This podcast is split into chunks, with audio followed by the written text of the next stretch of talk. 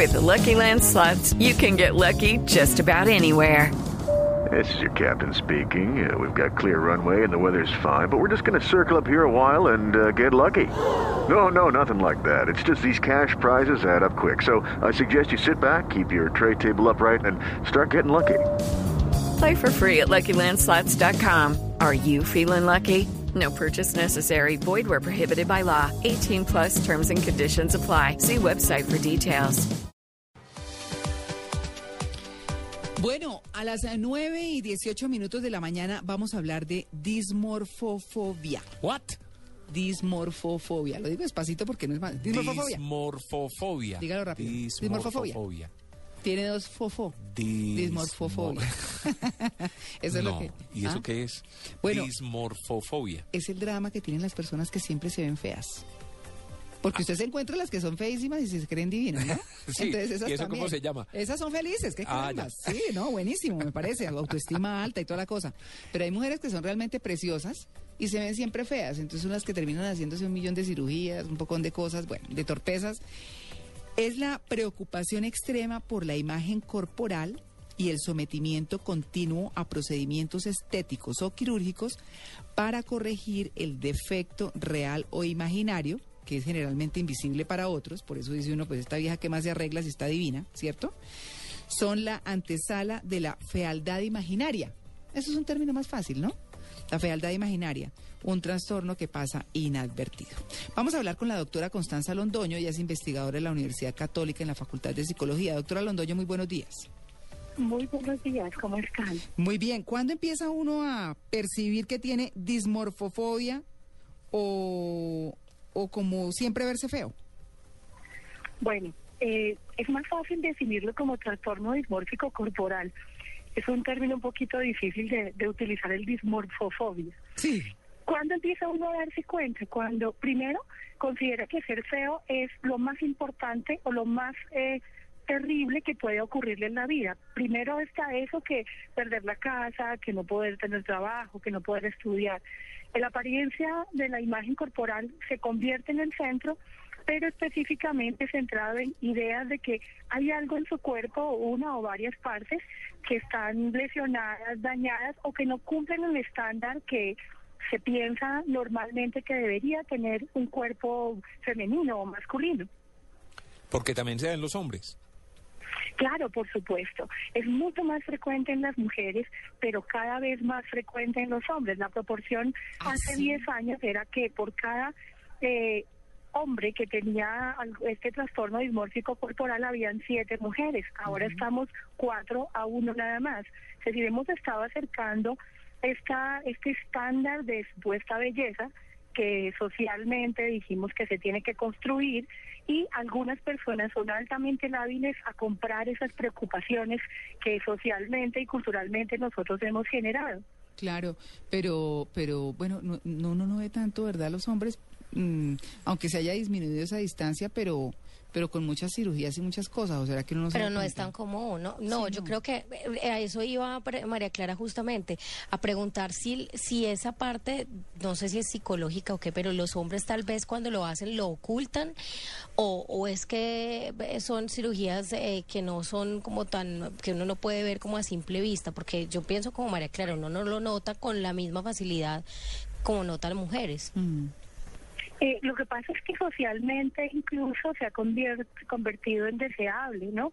Hace unos 10 años una mujer difícilmente confesaba que se había sometido a una abdominoplastia o a una mamoplastia o a una cirugía de estiramiento facial. Ahora se regalan como parte de los kits de 15 años Ay, a las sí. niñas el aumento de la cola, el aumento de los senos, la reducción de la cintura.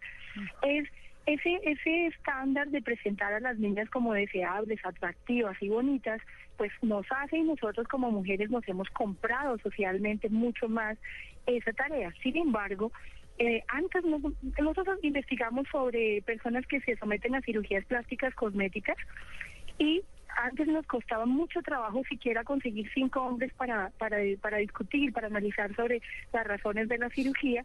Y en este un último estudio que está muy pronto saldrá, eh, encontramos fácilmente, sin ir muy lejos, 15, 20 hombres que nos concedieron una entrevista. Pero como ustedes decían, algunas de las zonas se exhiben menos. Por ejemplo, a ellos les fabrican la chocolatina, o, Ah. eh, eh, que son los abdominales, o hacen alargamientos del pene, eh, que por supuesto son menos notables excepto en la situación íntima, ¿no? Pero hay hombres que se ponen eh, colita y hay hombres que se mandan a estivar eh, la cara. Sobre todo se ponen pómulos y nosotras más nos ponemos labios, estirar eh, la blefaroplastia, que es quitar el párpado, Ah, párpado sí. caído, estirar las arruguitas de patina, de, perdón, de pata de gallina. eh, pero, pero definitivamente socialmente se es más duro con la apariencia física de las mujeres porque la belleza, entre comillas, de las mujeres es más exigente que la belleza masculina. Claro. Por lo menos eso es lo que se ha visto hasta ahora en ¿Cómo se llama sociedad. esto? Dismorfofobia. Dismorfofobia. Pero entonces por lo que nos está por lo que nos está contando podría pensar uno que cada vez se presentan más dismorfofóbicas. No, pero Tito, pero Tito, Bueno, el que se haga... habría que aclarar algo. Y es que no todas las personas que se someten a una cirugía plástica tienen un trastorno dismórfico corporal. O sea, hay personas que lo hacen y se sienten tranquilas y paran ahí. Eh, con una cirugía tienen, eh, sí tienen muy pequeños los senos o se sienten incómodos y eso ayuda a hacer una corrección. Sí, pero- pero la pregunta el es- trastorno más en personas que se vuelven completamente adictas a la cirugía. La pregunta es si este trastorno es cada vez más común, porque efectivamente la sociedad ha cambiado, como usted nos lo está diciendo. Hace 10 años la gente se escondía, pero ya más. no. ¿cierto? Sí, mm, a ver, el trastorno se da no solo cuando uno está incómodo con una parte del cuerpo, porque yo creo que si les pregunto, Sí. ¿alguno de ustedes querría cambiar algún aspecto, ya fuera la nariz, o el color de la piel, o las manos? No, alguna parte solo del dos cuerpo cosas, todos la queremos cabeza y el Ay, no, Tito cruel. Todavía no hay cirugía tan extensa. Pero bien, todos queremos cambiar algo o no nos sentimos tan satisfechos. Ay, doctora. La diferencia es el grado de sufrimiento que eso produce. Claro. Esa persona no puede vivir con eso, no puede seguir adelante, siente que es el centro de su vida y hace lo que sea en nombre de hacer la transformación del cuerpo en- de la zona. Pero resulta que después de la cirugía siempre sale algo más. No le parece cómo quedó, le quedaron muy grandes, muy chiquitos, muy estirados.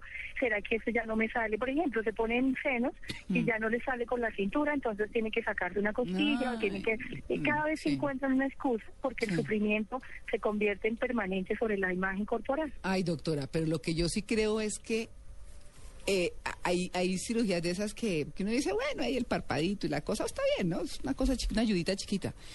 Pero el que se alargue el pene porque cree que le va a quedar más bonito, yo sí creo que no. Porque eso, Bueno, pero no, eso- sí, eso bonito no es. No, pero no lo hace por estética. No, pero estamos hablando de que hay unos que lo hacen por estética. ¿Sí? Sí. Ah. Sí, sí, claro, también. Porque, No, pero por ejemplo, eso- si es no. alguien que trabaja en el tema Ah, y bueno, tener ah, bueno, expuesto un pene más porno, pues. grande, pues resultará importante que a otros lo vean como más poderoso, porque es- está asociado el tamaño Ah. eh, y la fuerza con la virilidad. No olvidemos eso que también es cultural. Mm. Bueno, ¿cómo se da uno cuenta si sufre de ese trastorno forofofófico? ¿Cómo No, se llama? dismorfofobia. Esa cosa. Bueno, esa dismorfofobia, es que es raro que la persona se dé cuenta ella misma que está sufriendo un problema, porque casi que se vuelve delirante, desrealizada la preocupación. Es más fácil que los otros se den cuenta.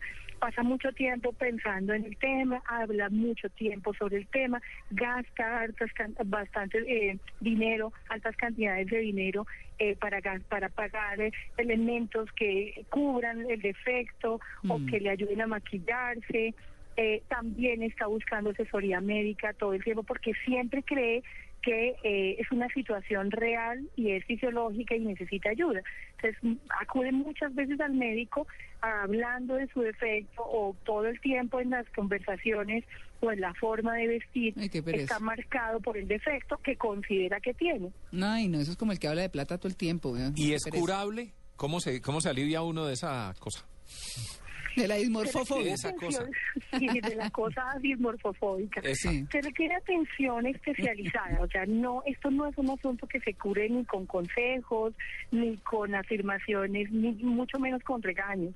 A Mm. veces pensamos que la cantaleta tiene una dosis terapéutica y no es así. Son personas que requieren atención de psicólogos y psiquiatras especializados. Claro. Y afortunadamente cada vez más en Colombia, que es uno de los sitios turísticos, destinos turísticos de cirugías plásticas cosméticas Sí, más frecuente de América Latina, también hemos empezado a trabajar un grupo de profesionales en el tema porque definitivamente no siempre las personas caen en las manos de los cirujanos y médicos más honestos y pues a él no le importa sino hacer la cirugía, muchas veces al profesional le interesa es eso. Si esa persona se pone en buenas manos, si se adhiere al tratamiento y tiene un apoyo familiar, logra salir de allí. Bueno, ahí está el tema. Dismorfofobia, Tito. Para, Sí, para que se lo aprenda. Doctora Constanza Londoño, muchas gracias por su atención con En Blue Jeans de Blue Radio. A ustedes por tocar estos temas y de manera tan seria. Muchas gracias. Bueno, muy bien. Nueve, sobre todo tan seria yo con lo que dije, ¿no? Y yo con el... Fofofo. Sí. Muy bien. No, es Nueve que no me lo veintisiete. aprendí. No me lo aprendí. Bueno, muy bien.